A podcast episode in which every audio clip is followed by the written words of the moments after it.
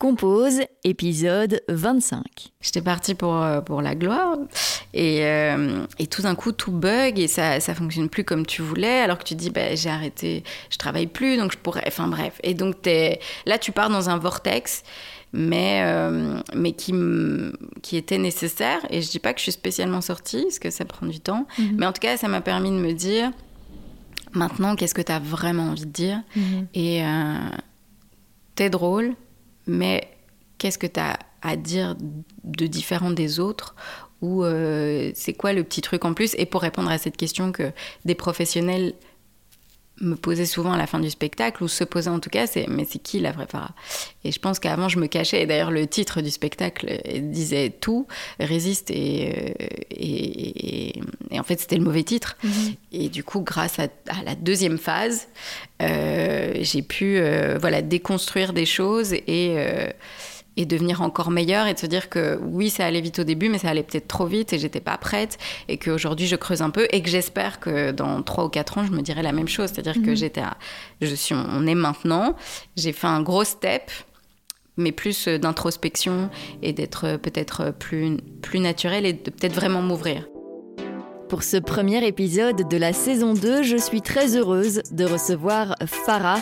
Farah, elle est humoriste et ensemble on a parlé de comment l'humour est devenu sa drogue, de son ancien travail dans une banque, de la révélation lorsqu'elle a présenté son premier 6 minutes, du moment où son corps a lâché lorsqu'elle cumulait banque le jour et stand-up le soir, du confinement qu'elle a apprécié, de ses débuts dans l'humour qui étaient peut-être trop rapides, de son engagement, des réseaux sociaux, de son passage remarqué au Magritte du cinéma, de la déconstruction de son premier spectacle.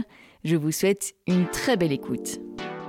Merci Farah d'être avec moi aujourd'hui sur Compose. Ben merci de m'avoir invitée. Tu es donc humoriste, oui. Et j'aimerais bien qu'on revienne un peu à tes débuts. En fait, comment est né ton intérêt pour l'humour ? Alors c'est une question qu'on me pose souvent, et je pense qu'il y a... Enfin, souvent, j'entendais des humoristes dire « Ah, mais moi, à 4 ans, je savais que je voulais être humoriste. » Moi, pas du tout. Le rire a toujours fait partie de ma vie. J'ai toujours aimé rire. J'ai toujours aimé faire rire aussi. Et donc c'était pas une évidence, quoi. Je me suis vraiment lancée sur scène à 30 ans. Mais je pense que, oui, c'est un long chemin de 30 ans pour arriver à... Mais en fait, peut-être que je montais sur scène pour raconter mes blagues. Parce que mon entourage, mes amis, mes collègues, ma famille me disaient... Parce qu'il m'arrivait toujours des choses pas dramatiques, mais pas de bol, quoi. Et donc, il me disait, mais c'est la manière dont tu racontes tes histoires, ça fait très one woman show, on aimerait bien... ce serait drôle que tu fasses ça sur scène, et ça me paraissait fou, impossible. Pour moi, les humoristes, faire rire des inconnus, c'était juste parce que j'ai jamais fait de théâtre, j'avais jamais... Donc, c'était vraiment un monde que je connaissais pas. Puis, oui, ça a commencé vers 28-29 ans. Je me disais, tiens, j'aime pas spécialement ma vie. J'ai fait le parcours classique, mais le taf, acheter un appartement, l'UNIF et tout. Et puis j'ai rencontré Yiba au travail. Et un jour, je me souviens qu'elle m'a regardée. Je pense que ça a été le premier déclic, mais c'était pas une évidence, parce que je te parle de ça il y a 10 ans quand même. Et elle m'a regardée avec ses grands yeux. Elle m'a dit, mais c'est quoi ton talent? Je lui dis, mais de quoi elle me parle? Elle me dit, non, mais c'est quoi ton talent? Parce que je pense que t'as rien à faire ici.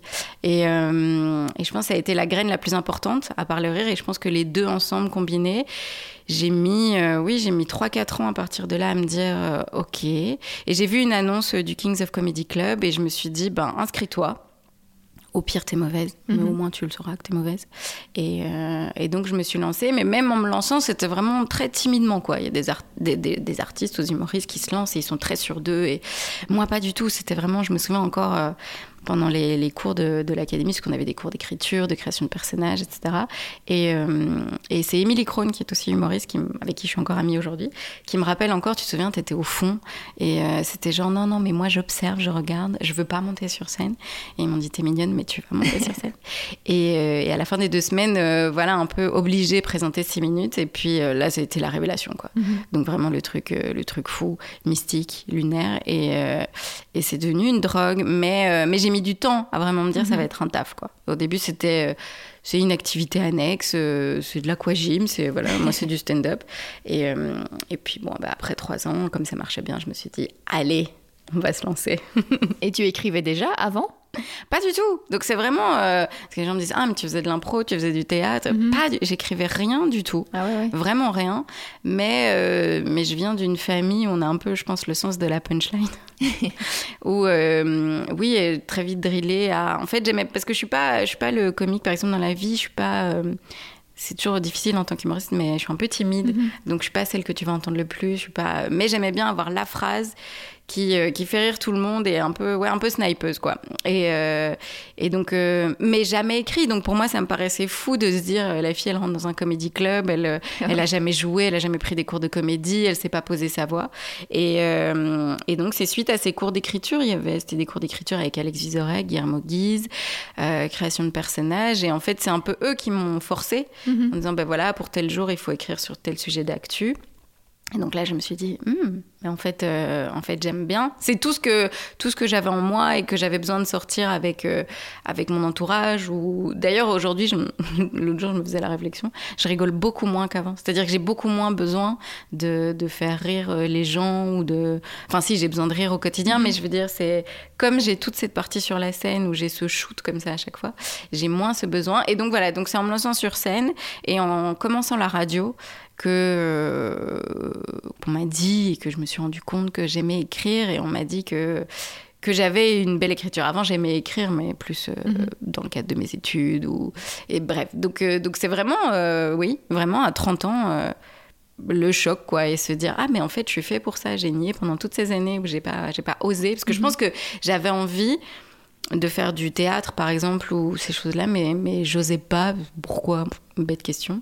Mais du coup, à 30 ans, je me suis dit, t'as été bête de pas le faire à 15 ou à 20. Il est peut-être temps d'y aller, parce que le temps file et que la ménopause approche, donc vas-y.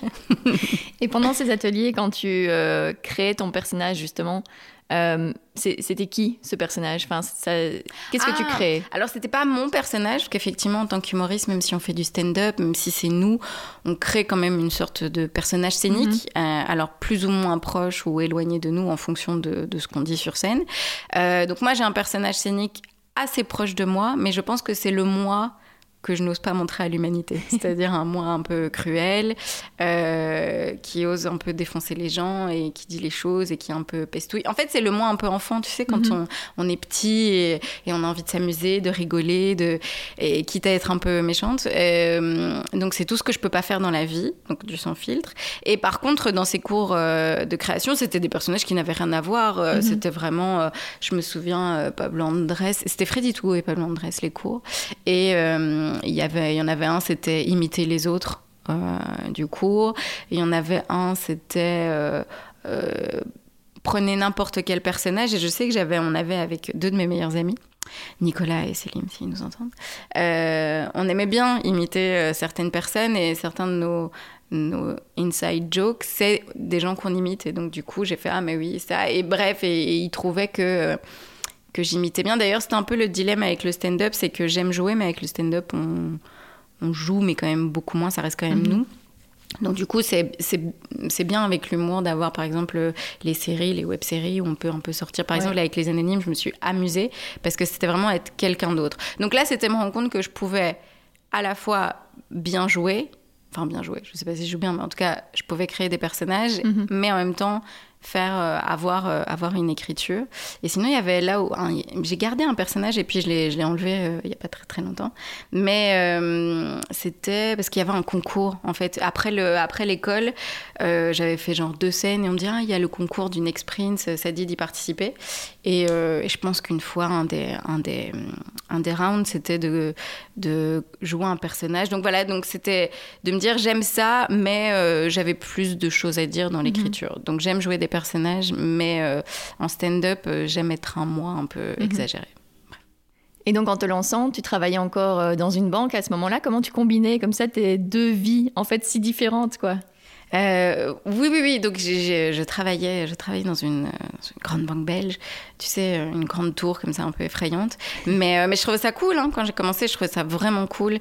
J'étais en mode Carrie Bradshaw dans Sex and the City, mais bon, avec beaucoup moins de goût vestimentaire finalement dans les open space. Les gens n'ont pas beaucoup de goût. Mais en fait, au début, c'était même pas C'était pas du tout je fais du stand-up, ah je vais tout arrêter, et parce que du coup j'ai quand même un parcours où on sent que la fille elle a quand même besoin d'avoir une certaine sécurité financière, certaines ambitions, et j'avais vraiment construit quelque chose, et donc et l'humour en Belgique ça ne paye pas, et même en France, enfin, en fait c'est soit on gagne rien, soit on gagne beaucoup, mais pour arriver à ce je gagne beaucoup, il faut travailler, donc au début c'était même pas une option parce qu'il faut vivre, parce que j'avais acheté un appartement, parce que j'aime profiter de la vie, et donc j'ai fait les deux pendant 4 ans, et donc au début ça va parce que c'est des premières parties, mais en fait, ce qu'il y a, c'est que ça a été très, très vite au début, très, très vite pour moi. Donc, j'ai fait très vite des concours, très vite des premières parties. Donc, les concours, une fois qu'on est un peu dans le circuit, comme ça, des scènes et des gens, on va très vite en France, à Paris, en Suisse. Je me mettais jusqu'à Montréal, New York, Londres et tout. Et donc, en fait, très vite, même avec la radio, je me souviens, c'était... oh là là, je travaillais la journée et puis il fallait que j'écrive une chronique toutes les semaines. Il fallait que j'arrive à la radio à 7h15, donc comme je l'ai dit au début, je ne suis pas matinale. donc pour moi, c'était un peu dur. Donc au début, ça va, parce qu'on se dit, je l'ai choisi, parce qu'on a 30 ans, parce que c'est cool, parce qu'on découvre un peu. Et puis là aussi, c'est mon entourage, donc comme quoi c'est toujours mon entourage qui me révèle des choses, me disait, mais... comment tu fais? Enfin, ton corps va lâcher. Il y a un moment, ça va lâcher. Et j'étais là, mais non, je gère. Et en fait, je gérais pas du tout. Et oui, en 2019, je crois, j'ai eu les premiers... Oui, là, c'est mon corps qui m'a dit merde, en fait, parce que j'étais trop fatiguée, parce que je devais dormir 3-4 heures par jour, que les voyages, c'est fatigant, que, en plus, c'est un métier, l'humour, très prenant, qui fatigue notre corps, en fait. On ne le dit pas assez, mais les humoristes, on déploie des choses. Notre corps, sur scène, se met... Enfin, tu vois, on a le... Apparemment, enfin, j'ai fait des recherches et on a le cerveau qui se dilate. On est hyper... hyper. En fait, c'est ma nutritionniste qui me dit ça. Que, en fait, les artistes sur scène sont un peu comme des sportifs de haut niveau ou des soldats. Sauf qu'on ne déploie pas les mêmes calories, on ne dépense pas la même énergie, mais on a les mêmes symptômes dans notre corps. Donc ça abîme quand même notre corps. Et donc, à côté, avoir un travail où je ne suis pas juste là, posée comme une plante, je dois quand même réfléchir, avoir l'air investi. Et donc ça a vraiment été quelque chose de petit à petit. Au début, c'était merveilleux, j'arrivais à combiner les deux. Et en fait, petit à petit, le travail à la banque, donc le travail alimentaire, n'avait plus aucun intérêt. C'est-à-dire que j'étais là, qu'est-ce que je fais là? Même si avant, je me le disais déjà, mais j'avais pas vraiment d'option. Ouais, ouais. Là, j'avais une porte de sortie, mais ma porte de sortie était quand même un peu précaire, parce qu'à la banque, j'étais bien payée. Donc voilà, et puis donc bref, en fait tout s'est vraiment passé en même temps, donc parfois il faut faire confiance au processus. Donc mon corps a lâché, j'ai été hospitalisée, j'ai été en maladie, et en revenant de mon congé maladie, quel vilain mot, congé maladie, ouais. Bref, en revenant de là, en gros je me suis fait licencier, quoi. Et donc ça a été violent, et en même temps c'était libérateur, c'était un mal pour un bien, parce que j'avais plus envie d'être là, et mais il y avait un peu la panique, puisqu'en plus après il y a eu le Covid et tout, donc mauvais timing et en même temps meilleur timing, c'est-à-dire que mon corps avait besoin de repos et j'avais besoin, donc c'était vraiment un moment de bascule. Donc il y a eu une première phase dans le stand-up, découverte, merveilleux, et puis la fatigue, un peu le burn-out global, et puis la phase de ok, maintenant qu'est-ce qu'on en fait? On a de toute évidence le temps de réfléchir avec ces triples confinements, et donc voilà, donc maintenant je ne fais que ça, et c'est merveilleux de plus devoir se lever, de plus devoir aller prendre le métro pour aller travailler, badger, faire semblant de, tu vois, en plus c'est horrible parce que les métiers comme ça, parce que je faisais du marketing en plus, donc marketing dans la finance, et tu dois faire semblant d'être passionné, d'être hyper intéressé, d'être machin, et les gens te jugent un peu, tu vois, si c'est pas... Alors c'était très cool, j'avais une très bonne image parce que je faisais du stand-up, et comme c'est majoritairement néerlandophone, en Flandre ils sont plus curieux, ou ils valorisent plus en tout cas les artistes, donc j'étais très bien vue entre guillemets. Il y a des seniors qui m'auraient jamais adressé la parole et qui sont venus me voir en spectacle, mais à côté j'en avais rien à cirer des produits financiers, de savoir quel était le marché et tout, et il faut avoir l'air un peu investi vu qu'ils me payent quand même. donc c'est pour ça, c'était juste de faire ce que tu veux en fait de tes journées. Alors c'est angoissant au début quand t'as été toute ta vie, tu passes de l'école à l'unif puis de l'unif au taf et toutes tes journées sont un peu organisées sans que t'aies vraiment décidé de les organiser. Et du coup c'est beaucoup de temps libre donc c'est un peu effrayant et en même temps c'est jouissif. Donc voilà, je gagne moins d'argent, beaucoup moins, mais c'est merveilleux. Tu vois, moi, j'ai plus l'angoisse du dimanche soir de « Ah, demain, c'est lundi ». J'ai plus le « Ah, dans 3 jours, c'est vendredi ». Moi, c'est toujours... c'est tous les jours. Enfin, d'ailleurs, souvent, je ne sais même plus quel jour de la semaine on est. Donc ça, c'est un luxe énorme. Et ça t'a aidé que finalement, c'est pas toi qui aies dû prendre la décision de stopper à la banque. Est-ce que tu aurais fait ce chemin toi-même de démissionner ? Je l'aurais fait moins violemment, c'est-à-dire que moi j'étais plus là dans une phase où je me dis peut-être passer un mi-temps et petit à petit parce que c'était vraiment le financier, c'était vraiment une angoisse. Ah, oui. Et si j'étais partie moi, je ne serais pas partie avec une enveloppe. Donc c'est pour ça que je dis ça a été violent la manière dont ça a été fait. Et parce que je m'y attendais pas, parce que je revenais de... Enfin, c'était tout. C'était à cette époque-là, il y avait plein de choses pendant 1 an, comme ça, même 1 an, 2 ans. Plein de choses tout s'écroulait un peu. Et donc, ça a fait partie des choses qui ont fait que j'étais vraiment down après, même si c'était à la fois, c'était libérateur, mais tu te retrouves quand même face un peu à un gouffre. Donc, ça m'a arrangé la manière dont ça s'est fait. Parce que financièrement, ça m'arrangeait bien, parce que c'était pas à moi de prendre la décision. Ouais. Un peu comme un couple, quoi. Où, c'est un Sauf que t'as pas toujours d'argent. C'est bien dommage, parce que si vraiment à chaque rupture, tu pouvais avoir la même enveloppe que j'ai eue. Mais disons que, ouais, je pense que je l'ai fait un peu comme quelqu'un qui a envie de rompre dans un couple, mais qui assume pas et qui laisse à l'autre le soin de faire le sale boulot. Mais beaucoup plus à mon avantage que dans une vraie rupture. Donc, ouais, merci. Et une fois que ça s'est fini, du coup, qu'est-ce qui s'est passé ? Comment t'as enchaîné les choses au niveau du stand-up ? En fait, comme tout était déjà... mon agenda était très chargé. Du coup, c'était pas... à ce moment-là, j'ai pas paniqué. Parce que j'avais déjà... je me souviens, c'est à ce moment-là, c'était quoi ? On est en septembre 2019, donc je jouais encore mon premier one, j'avais plein de plateaux, je faisais mon premier Montreux, il y a eu, après en janvier, il y a eu les Magritte, donc vraiment c'était voilà, maintenant j'ai tout mon temps, sauf que je vais pas être obligée d'aller taffer et que je vais pouvoir avoir peut-être un petit peu plus d'heures de sommeil, mais pas de panique. Après, il y a eu le Covid, et donc là, c'est un peu... Là, je me suis vraiment retrouvée à qu'est-ce que je fais toute la journée. Là, par contre, c'était un peu plus compliqué parce que j'avais plus ma drogue, c'est-à-dire que je pouvais plus jouer. J'avais envie d'écrire, mais comme j'étais dans ma vie, c'était un peu une phase de tout se déconstruisait assez violemment. Donc, je pense que je devais digérer tout ça. Donc, tu vois, là, par exemple, j'ai oublié la question. Je te l'avais dit. C'était qu'est-ce qui s'est passé après ? Ah oui, donc, oui c'est ça. Toi, en fait. Donc, jusque mars...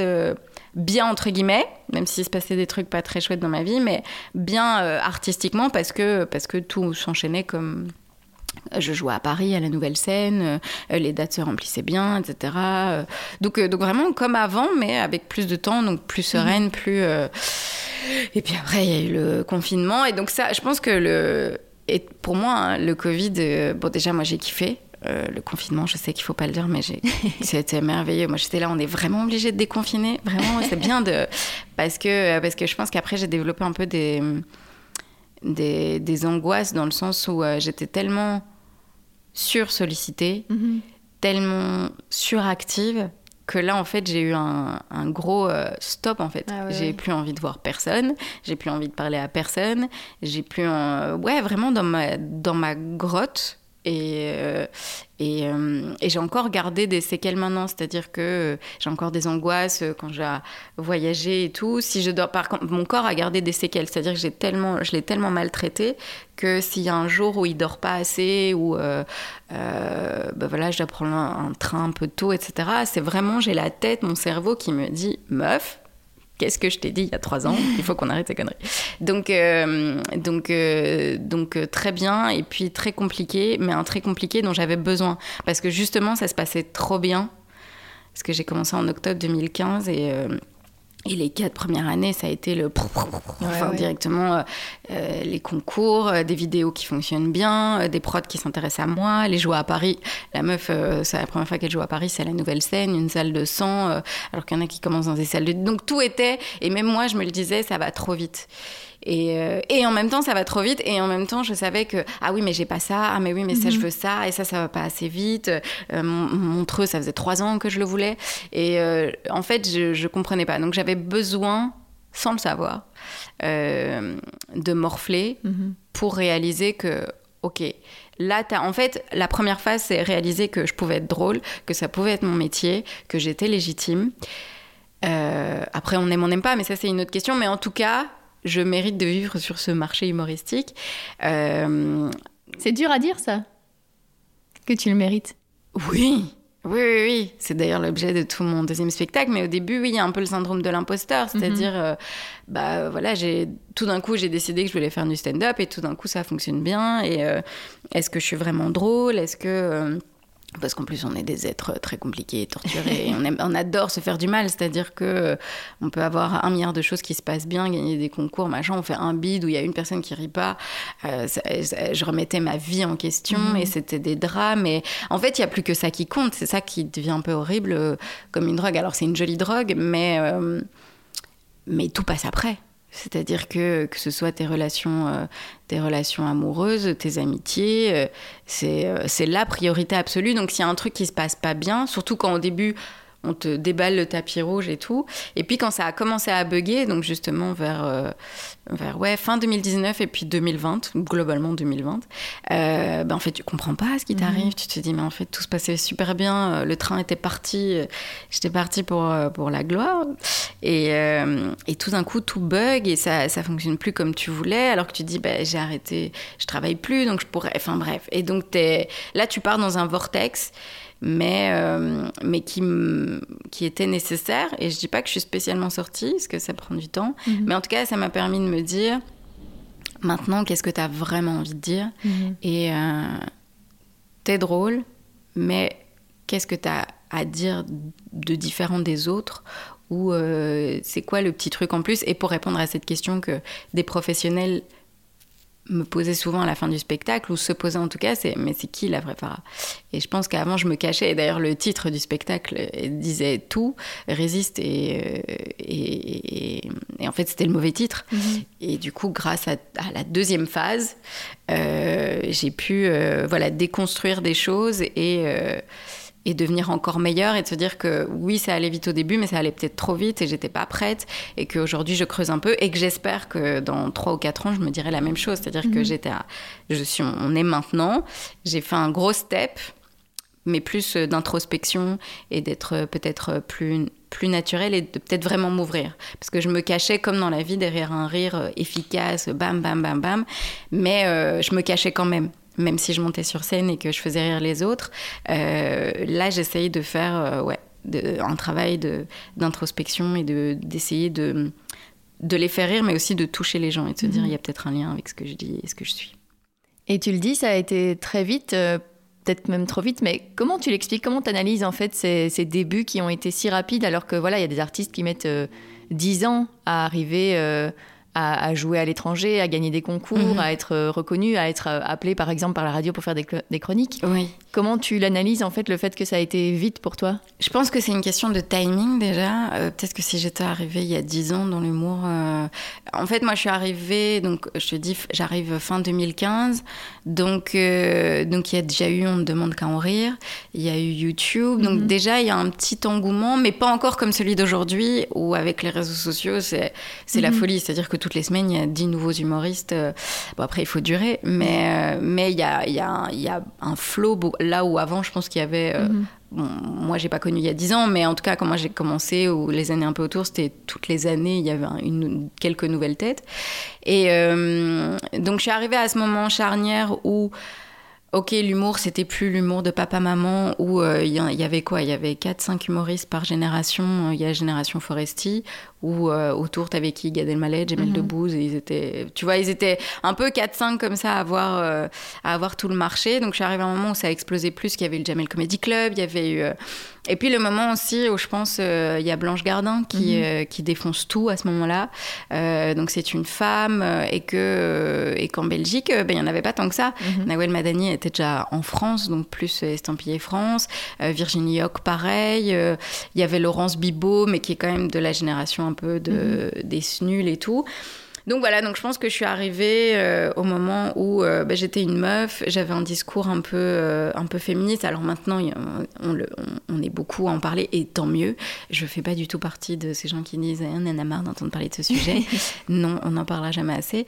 Mais il n'y en avait pas eu tant que ça avant, et j'étais un peu crue. Je parlais de voilà, être une femme de 30 ans qui a envie de parler de sa sexualité, qui a envie de parler de son non-désir d'enfant. Et donc, je pense que c'était ça qui faisait que, oui, j'étais une fille qui arrivait au bon moment, qui avait le discours qui correspondait au temps. Et donc, ouais, je pense que ça arrivait... C'est souvent, dans ces métiers-là, même si on a du talent, même si on travaille beaucoup, c'est une question de timing. Et par exemple, je sais qu'après... j'ai voulu aller trop vite dans le timing, et donc je me suis loupée. Donc, mais après, je pense que c'était le parcours nécessaire de découvrir le frouf, ça prend, et le frouf, ça prend plus, et essayer de gérer tout ça. Donc, question de timing. J'avais le bon profil. Parce que souvent, je le dis, hein, l'humour, même si tous les artistes vont me taper dessus, mais c'est un marché, finalement. Et j'étais un produit sur le marché qui, à ce moment-là, se démarque un peu des autres. Et bah, tu parlais du féminisme, ça fait partie des sujets que tu disais que tu avais envie d'aborder, que tu avais envie de faire passer un message aussi par tes écritures, en fait. Alors, c'était pas une évidence au début, parce que moi, j'étais un peu une novice dans le métier, c'est-à-dire que quand j'ai commencé... au King, j'étais pas du tout une encyclopédie du stand-up, je connaissais pas très très, donc moi vraiment à part Florence Foresti, Blanche Gardin un peu comme ça, mais j'avais pas du tout de connaissances. C'est vraiment avec en me lançant là-dedans, on a eu des cours de stand-up, on nous a un peu expliqué, donc j'ai commencé à faire des recherches, à découvrir Sarah Silverman, Amy Schumer, et donc à me dire ah ok, on peut être une meuf et parler de ça.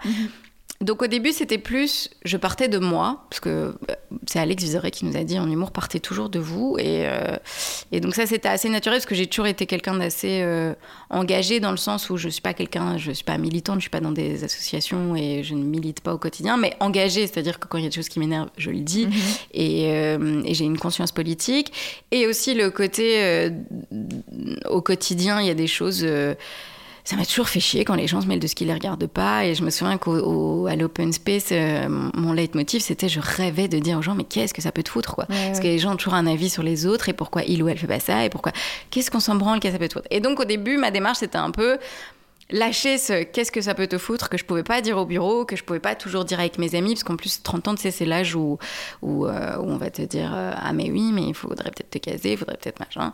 Et voilà, donc ça m'énervait toujours quand on jugeait les autres, ça m'énervait globalement les injustices, et donc j'avais une conscience politique. Et c'est en faisant de la radio que bah là du coup t'es vraiment sur des sujets d'actu, et là j'ai vraiment réalisé ok, j'adore ça, j'adore parler de sujets d'actualité, parce qu'il y a toujours derrière de la politique, de la sociologie, parce que finalement les humoristes ou les journalistes, on n'est que des produits de notre société, donc on suit un peu la mouvance. Ce que j'écrivais il y a 5 ans, ou ma conscience politique d'il y a 5 ans, n'est pas celle d'aujourd'hui, donc j'évolue encore, parce qu'entre temps il y a eu MeToo, et que je pense que être engagé et militant, c'est un travail...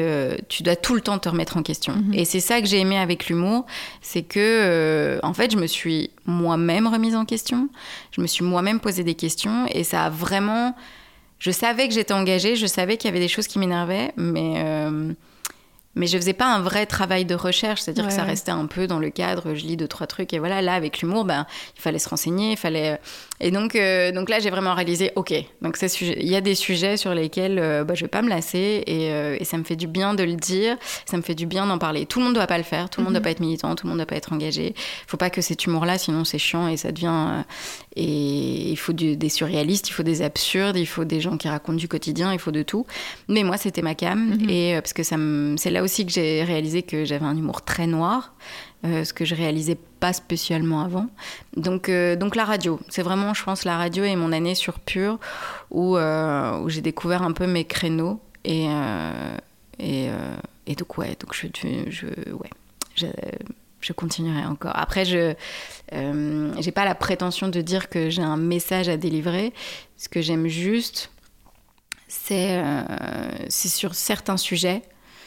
Je sais qu'on ne mettra jamais tout le monde d'accord, et ce n'est pas intéressant de mettre tout le monde d'accord, mais j'aime bien donner un point de vue, et je trouve que l'humour permet d'aborder des sujets que tu ne pourrais pas aborder. Mmh. Enfin, si tu peux... Mais c'est des débats tendus, les gens se braquent, tu vois, ils s'enferment dans leur position. Et alors, c'est une espèce de débat stérile de « t'as pas raison, c'est moi qui ai raison ». Et là, au moins, par le rire, même si la personne n'est pas d'accord avec toi, même si tu vas pas lui faire changer d'avis, au moins, elle va se dire « c'était drôle » ou « bien vu ».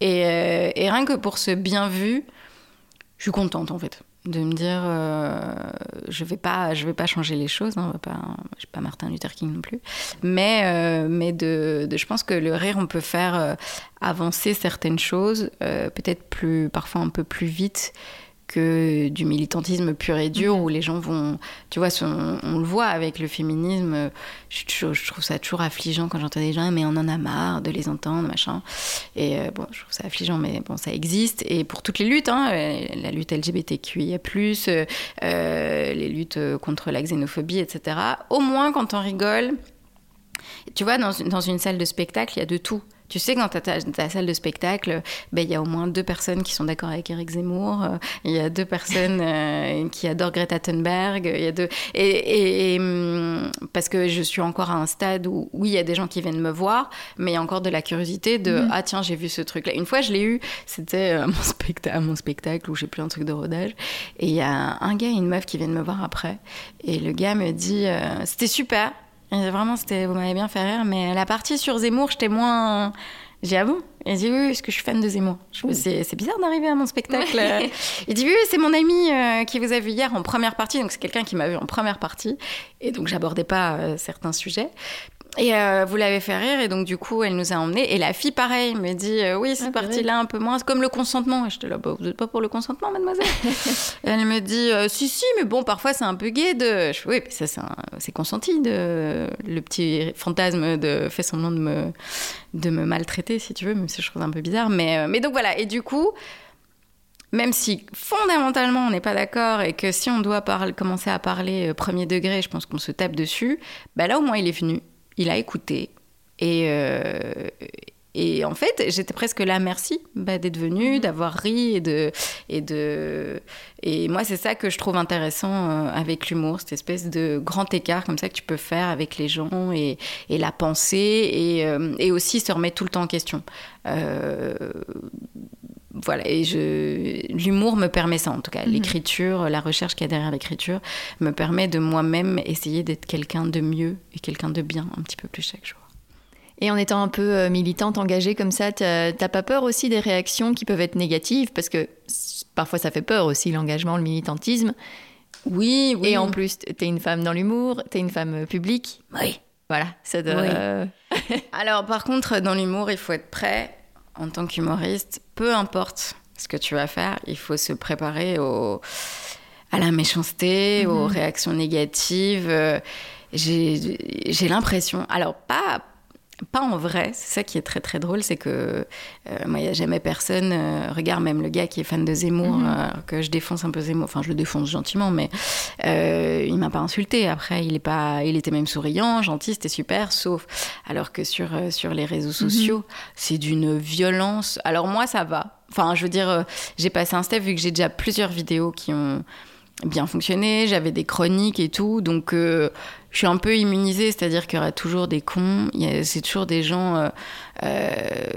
quoi que tu fasses, même si c'est pas militant, il y a toujours quelqu'un qui va dire « c'est nul, c'est chier, pourquoi c'est ci, pourquoi c'est là ?» Et parfois, c'est même pas sur le fond, « mais il s'appelle Farah » enfin, tu vois, et c'est quoi ses cheveux, c'est quoi... Enfin bref, et sur les réseaux sociaux, il faut partir du postulat que malheureusement, il y a beaucoup de gens bêtes, beaucoup de gens qui, dans la vie, n'auraient pas nécessairement, selon moi, le droit de vote, mais... Ils ont quand même le droit de parole sur les réseaux sociaux. Donc après, moi, dans ma tête, maintenant, c'est dès qu'il y a des haters, des trolls et tout, je fais « Bon, merci, tu vas faire vivre mon algorithme et c'est tant mieux. » Donc, parce que je sais que, par exemple, ma vidéo des Magritte, Là, je suis à 9 millions de vues et je me fais régulièrement insulter parce que je suis en combi lycra, parce que je suis à moitié des gens qui...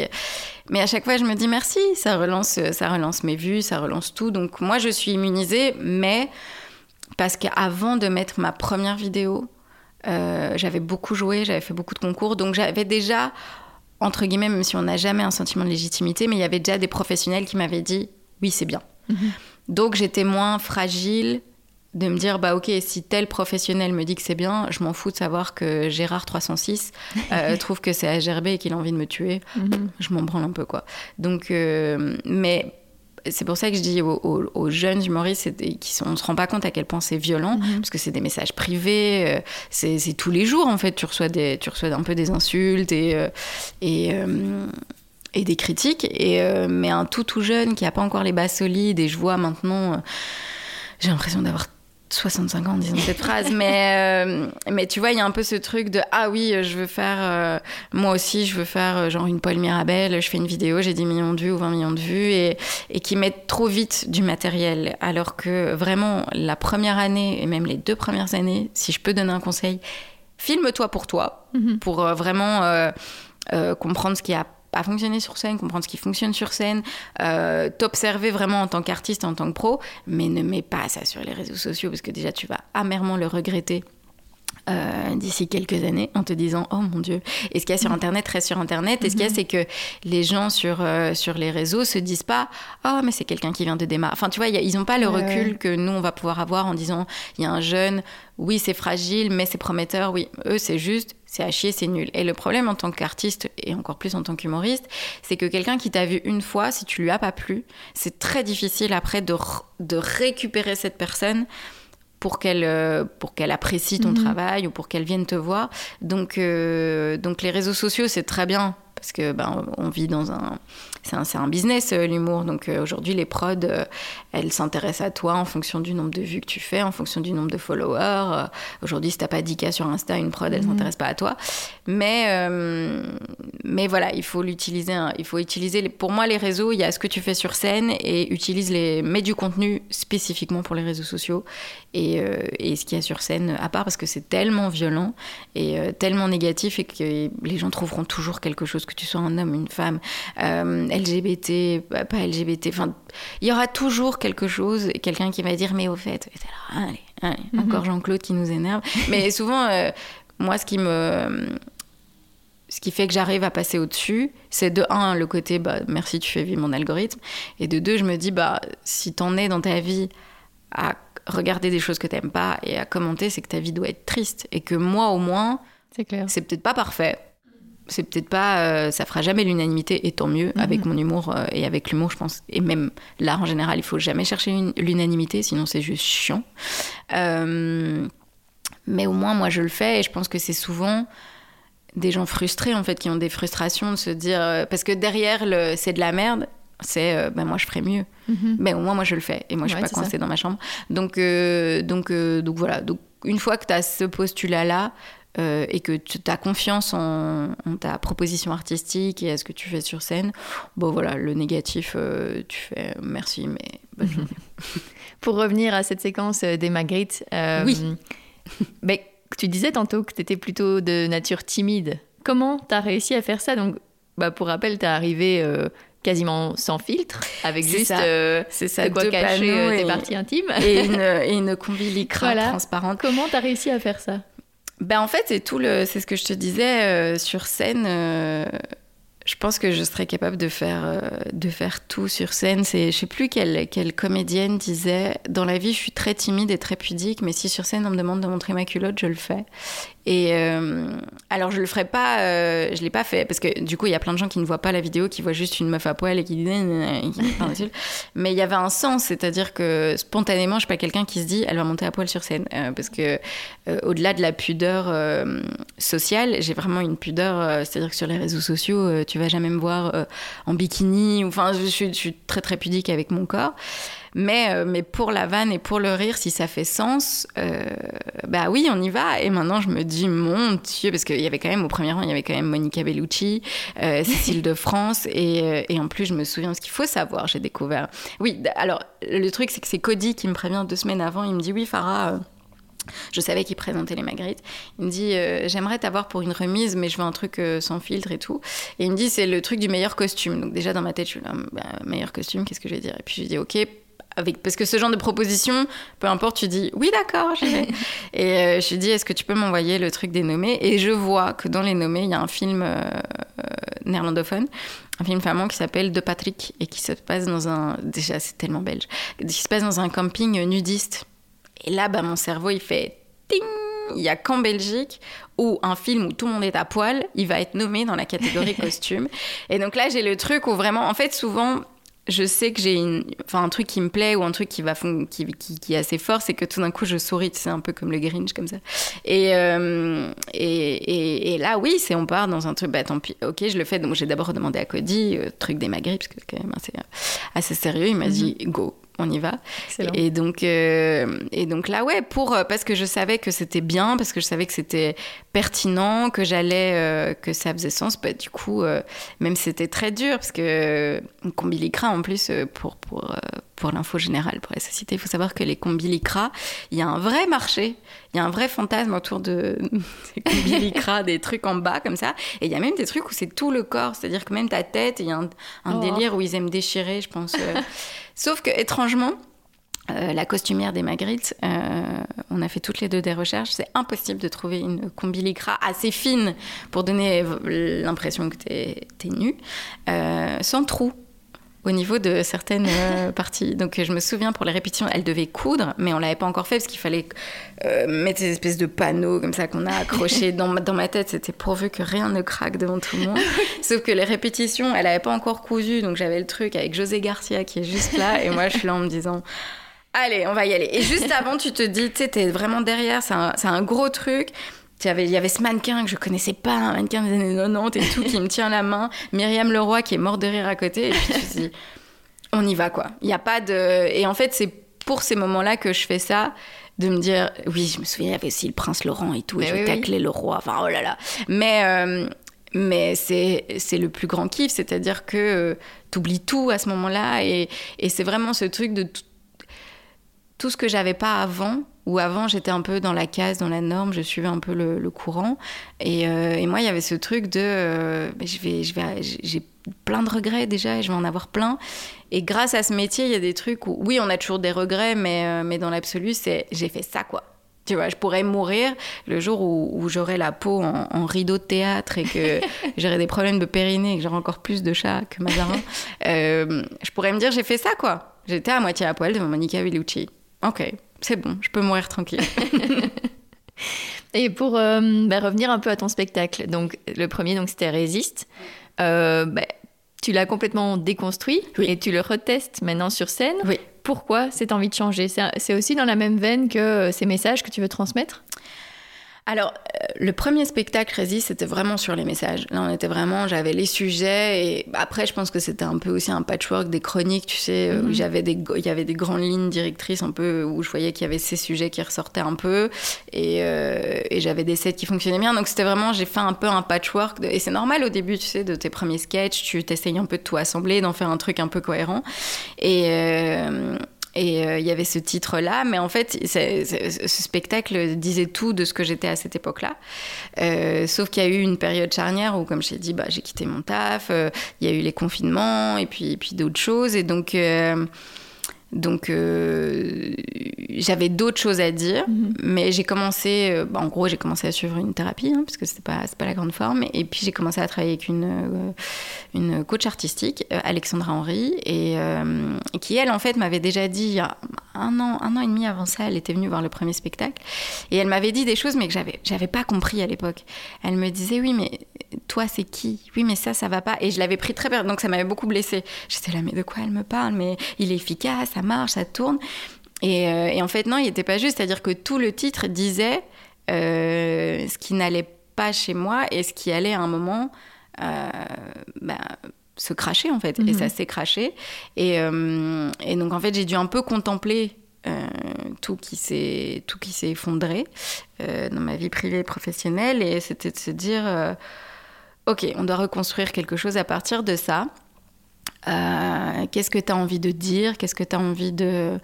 Et donc, c'est ce long travail de thérapie, de coaching qui continue encore aujourd'hui. Hein. Donc, ça fait 2 ans maintenant que je fais ce trajet-là. Et... de me déconstruire, vu que tout s'était déconstruit autour de moi, ben en fait c'était un message pour me dire il faut que tu te déconstruises toi-même. Et donc là ça fait 2 ans que je me déconstruis, que j'essaye de comprendre des mécanismes, des choses, et d'être pour le coup dire des choses que j'aurais jamais osé dire sur scène, parce que trop intime, parce que j'ai toujours été quelqu'un, il faut être forte, il faut être indépendante, c'était tout le truc, hein. Bah oui, je peux avoir un job, oui, je peux avoir une carrière dans l'humour, oui, je peux avoir un mec, oui, je peux avoir tout ça, et pas du tout être fatiguée et gérer à mort, et en fait non. Et du coup là c'était un peu, avant je résistais, j'étais forte, j'étais machin, et là c'était un peu dire ok, en fait t'es vulnérable, t'es fragile, et on va un peu explorer ça. Alors il y a toujours bien sûr en filigrane, parce qu'encore une fois je suis le produit d'une société, et que donc ce qui me touche moi et ce que je dois déconstruire chez moi raconte forcément des choses sur la société. Donc c'était ce trajet-là, mais ça a été un long trajet. J'étais un peu en gestation comme ça. Bon, encore une fois j'ai eu...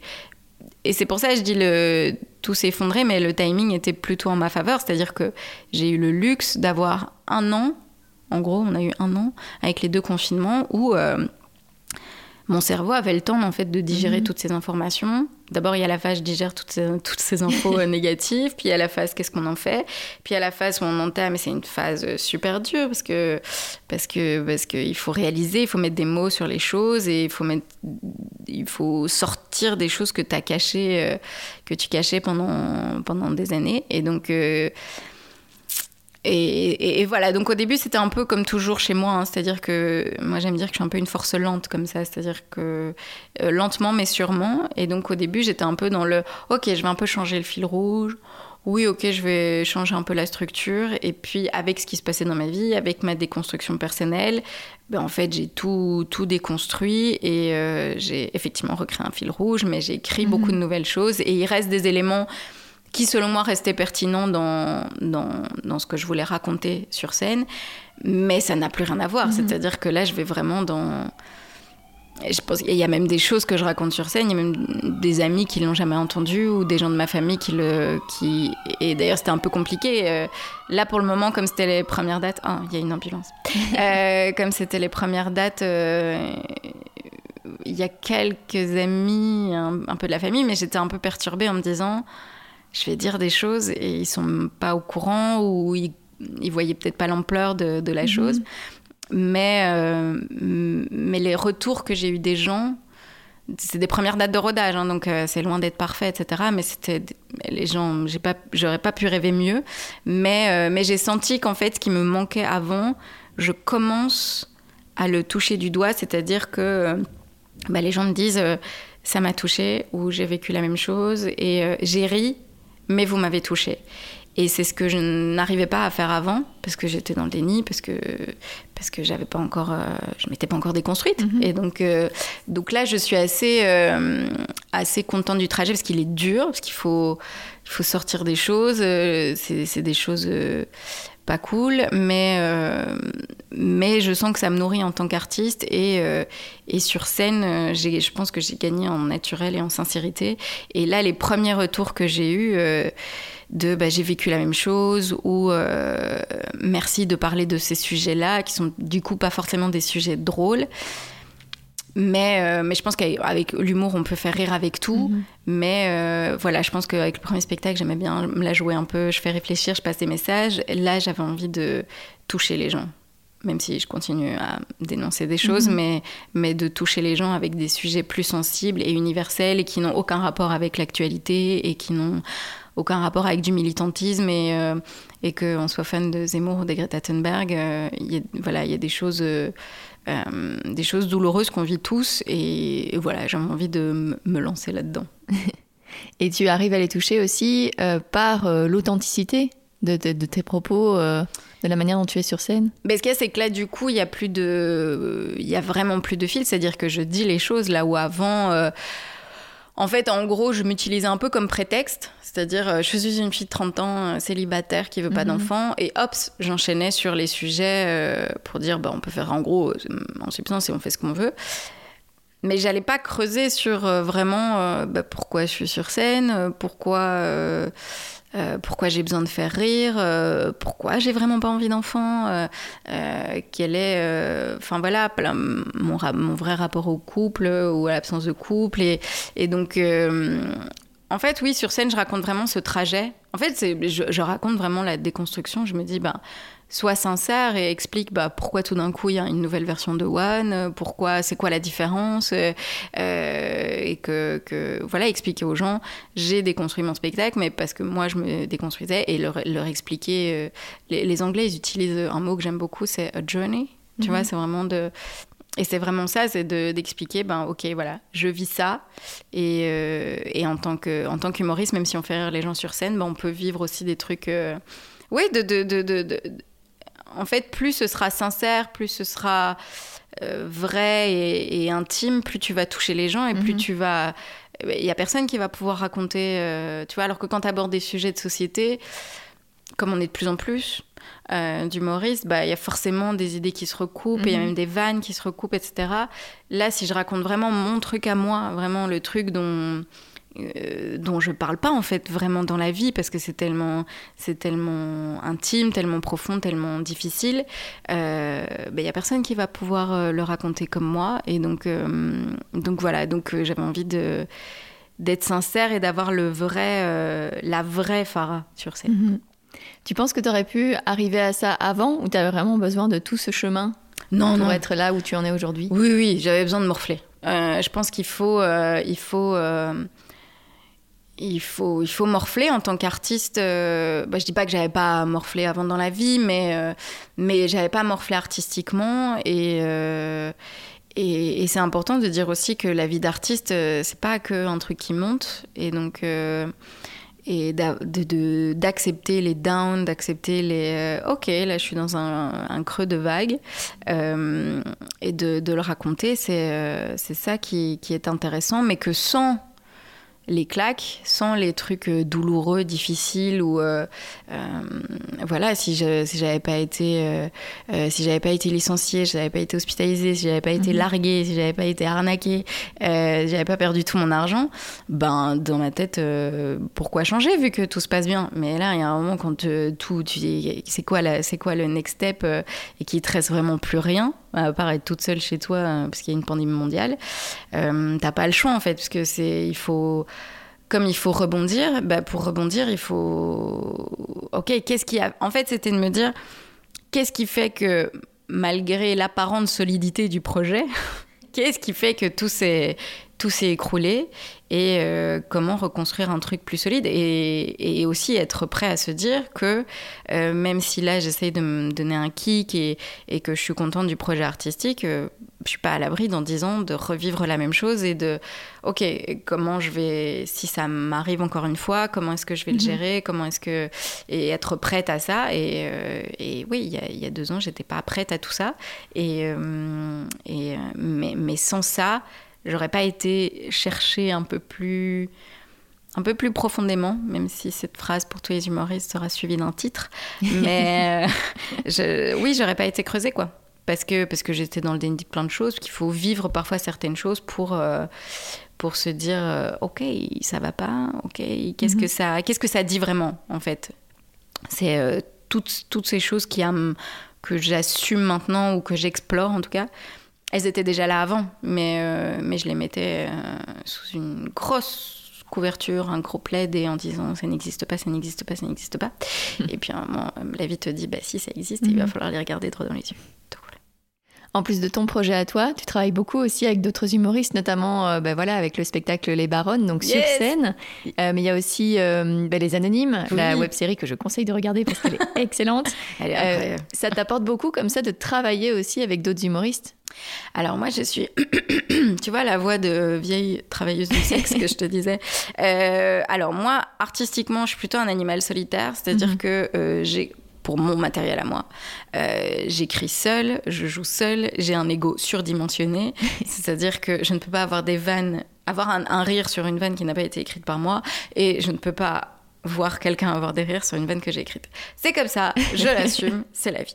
Mais par contre, c'est important dans ce métier d'avoir des vraies amitiés, parce que c'est un métier où forcément c'est un business et tout le monde s'aime, tout le monde se trouve merveilleux, tout le monde machin. Il y a beaucoup de... comme c'est très hiérarchisé, il y a beaucoup de compétition, donc il y a beaucoup de...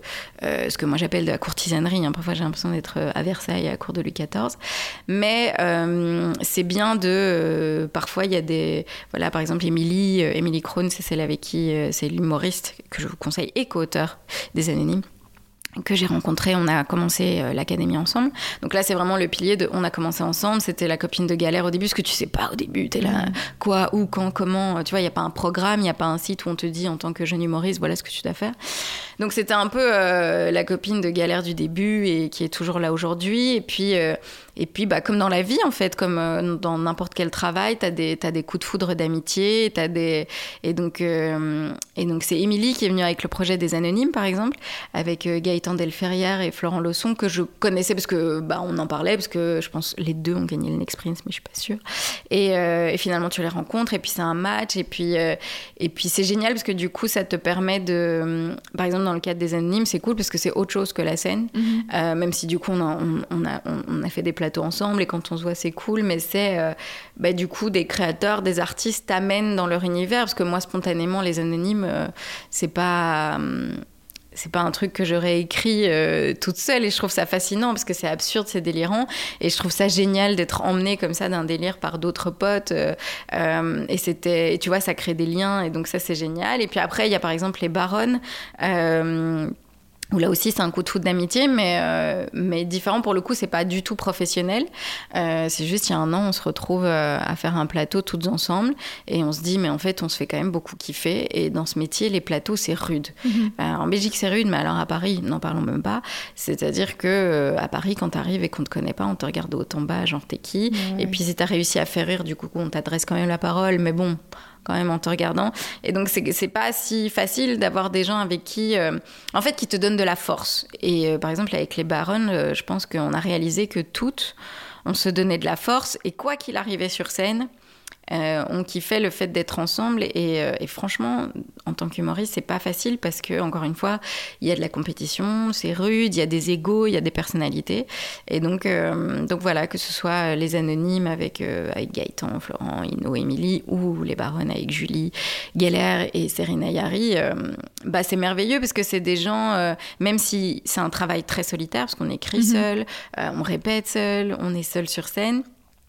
C'est des gens qui te donnent de la force au quotidien parce qu'on est plein, on a plein de doutes, on a des déceptions, parce que c'est des métiers où on a des moments de pic d'adrénaline et de joie intense, et c'est incroyable, mais on a des downs de fou, on a des refus, on a des déceptions, on est énervé. Et du coup, c'est bien d'avoir des gens avec qui tu peux partager ça, parce que tes amis et ta famille, ils peuvent t'entendre, ils peuvent un peu te conseiller, mais ils comprennent pas l'ampleur, l'ampleur de la chose et ce que ça peut vraiment toucher en toi. Et donc, alors, avoir des amis humoristes, oui, ils savent exactement ce que c'est, ils savent à quel point c'est important, douloureux, merveilleux, etc. Donc ouais, pour ça, c'est génial d'avoir rencontré ces gens-là. Et il faut vraiment avoir... oui, des gens sur lesquels tu peux, dans ce milieu-là, t'accrocher, parce que c'est un milieu très violent, pas toujours très sincère, très honnête et très... c'est un business, quoi. Donc, très heureuse d'avoir rencontré toutes ces merveilleuses personnes. Et comment tu vis ta vie aujourd'hui par rapport à celle d'avant dans la banque ? Aujourd'hui, t'as l'impression d'être alignée avec ce que tu veux faire et à ta place ? C'est exactement le mot, être alignée. Je pense qu'avant, je n'étais pas du tout alignée.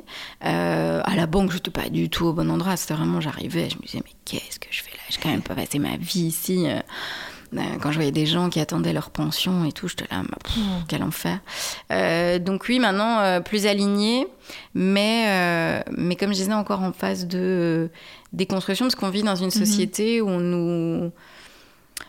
nous a conditionnés depuis tout petit à nous dire que la vraie productivité, c'est de travailler tous les jours, c'est d'envoyer plein de mails, la notion de productivité en tant qu'artiste n'est pas du tout la même. C'est-à-dire que moi, je peux passer une journée dans mon fauteuil et j'aurais travaillé parce que dans ma tête, j'aurais pensé à plein d'angles, j'aurais peut-être regardé un documentaire sur certains sujets, etc. Donc techniquement, pour la société, je n'ai rien fait, mais j'ai travaillé. Et du coup, j'ai dû apprendre ça, à déculpabiliser le fait que, en fait, parfois, en tant qu'artiste, si ça vient pas, ça vient pas. Y a des jours où t'as pas l'énergie de faire quoi que ce soit. Y a des jours où tu vas être méga productif techniquement parce que t'auras joué, t'auras voyagé, t'auras fait ceci, t'auras fait cela. Et donc voilà, le plus compliqué pour moi, c'était de réapprendre, de pas culpabiliser. Oui. Et de réapprendre, d'avoir un rapport sain à la productivité qui n'est pas forcément un 8h, 17h tous les jours, du lundi au vendredi. La productivité peut être autre que celle-là. Et ça, c'est très compliqué parce qu'on est vraiment né là-dedans. Et qu'avec le fameux travail normal, et même en tant qu'humoriste, plein de fois, t'entends... des gens, mais t'as un travail normal, comme si le métier d'artiste n'était pas un travail normal.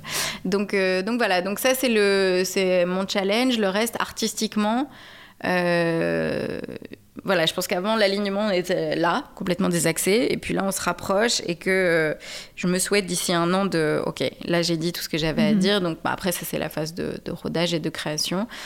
C'est que là je suis rassurée en me disant je suis sur la bonne voie, c'est pas parfait, après c'est pas le but d'être parfait, mais je suis sur la bonne voie.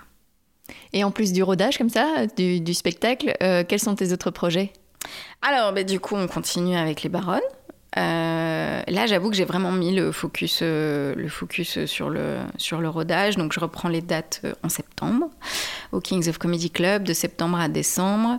J'aimerais du coup retourner à Paris, puis après c'est vraiment jouer, continuer à écrire et continuer ce travail de rodage. Ça aussi, d'accepter, j'ai dû apprendre à accepter le temps.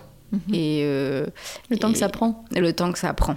C'est-à-dire que j'étais très... Il faut que ça aille vite. Si je l'ai décidé, ça doit aller comme ça. Et donc, il y a eu la phase de observation de la déchéance. Puis maintenant, c'est la phase de reconstruction, rodage, création. Et essayer de reconstruire les bases solides. Et donc, de me constituer une équipe. Donc voilà. Donc là, c'est vraiment continuer à jouer, écrire et roder. Jusque fin d'année. Ce sera déjà pas mal. Je vais te poser la dernière question du podcast. Déjà. Qu'est-ce que tu aimerais? Ça fait quand même 1 heure en fait qu'on discute. C'est déjà. Vrai je t'avais dit, je pense. Ça beaucoup. Passe vite. Non, mais c'était très intéressant. Je pense qu'il faudrait carrément 3 ou 4 heures pour qu'on soit à fait complète. Bon, voilà. Qu'est-ce que tu aimerais oser faire et que tu n'as pas encore fait? Ça peut être professionnellement ou personnellement. Oh là là, il y a tellement de choses. Professionnellement, peut-être oser dire que le cinéma, ça a l'air cool. Je pense que j'ai pas encore... Ça, j'aimerais me dire, tiens, le cinéma, ça me branche. Mais là, du coup, je me mets plein de barrières qu'il n'y avait pas en humour. Parce qu'en humour, t'es pas obligé d'avoir un physique, t'es pas obligé de... C'est, entre guillemets, plus accessible. Tu trouves une scène ouverte. Le cinéma, ça a l'air... Mais en tout cas, par exemple, Les Anonymes m'a donné le goût de... tiens, jouer sur un plateau, faire autre chose que de la scène, c'est cool aussi. Même si la scène restera la drogue numéro 1. Donc ça, je pense que c'est pour le pro, d'être plus audacieuse dans... Parce que j'ai confiance en moi, mais j'arrive pas à dire « Regardez-moi, je suis formidable ». Donc d'aller chercher... Il y a des gens comme ça qui ont ce talent, et je trouve ça toujours admiratif, mais d'aller sonner chez les pros et de dire « Prenez-moi, je suis formidable ». Donc ça, c'est les 2 trucs professionnels et personnels. Pareil, je crois. Dans la vie, d'oser. Je le dis souvent aux gens. Peut-être oser plus. Parce que là, je me suis un peu enfermée. Et là, de me dire, allez, on ressort et on ose, en fait, de se dire, t'as rien à perdre. Mais ça va. Mais peut-être, depuis que je fais du stand-up, je m'enferme plus, je suis plus casanière, plus... là, me dire, allez, il faut quand même... La scène, c'est bien, il faut quand même vivre un peu et voir des gens. Donc voilà, donc oser vivre un peu. Quelle phrase bizarre. Mais bref. Merci beaucoup, Farah. Merci. Merci, Farah, d'avoir accepté mon invitation. Si vous voulez découvrir un peu plus son univers, ce dont on a parlé se trouve dans les notes de cet épisode. J'espère que cela vous a plu, alors si c'est le cas, n'hésitez pas à mettre des étoiles sur Spotify et Apple Podcasts et à vous abonner à Compose sur Instagram, Facebook et Twitter. Et puis, si vous voulez soutenir financièrement le podcast, c'est aussi possible via Patreon et Utip et cela m'aide beaucoup à développer ce projet.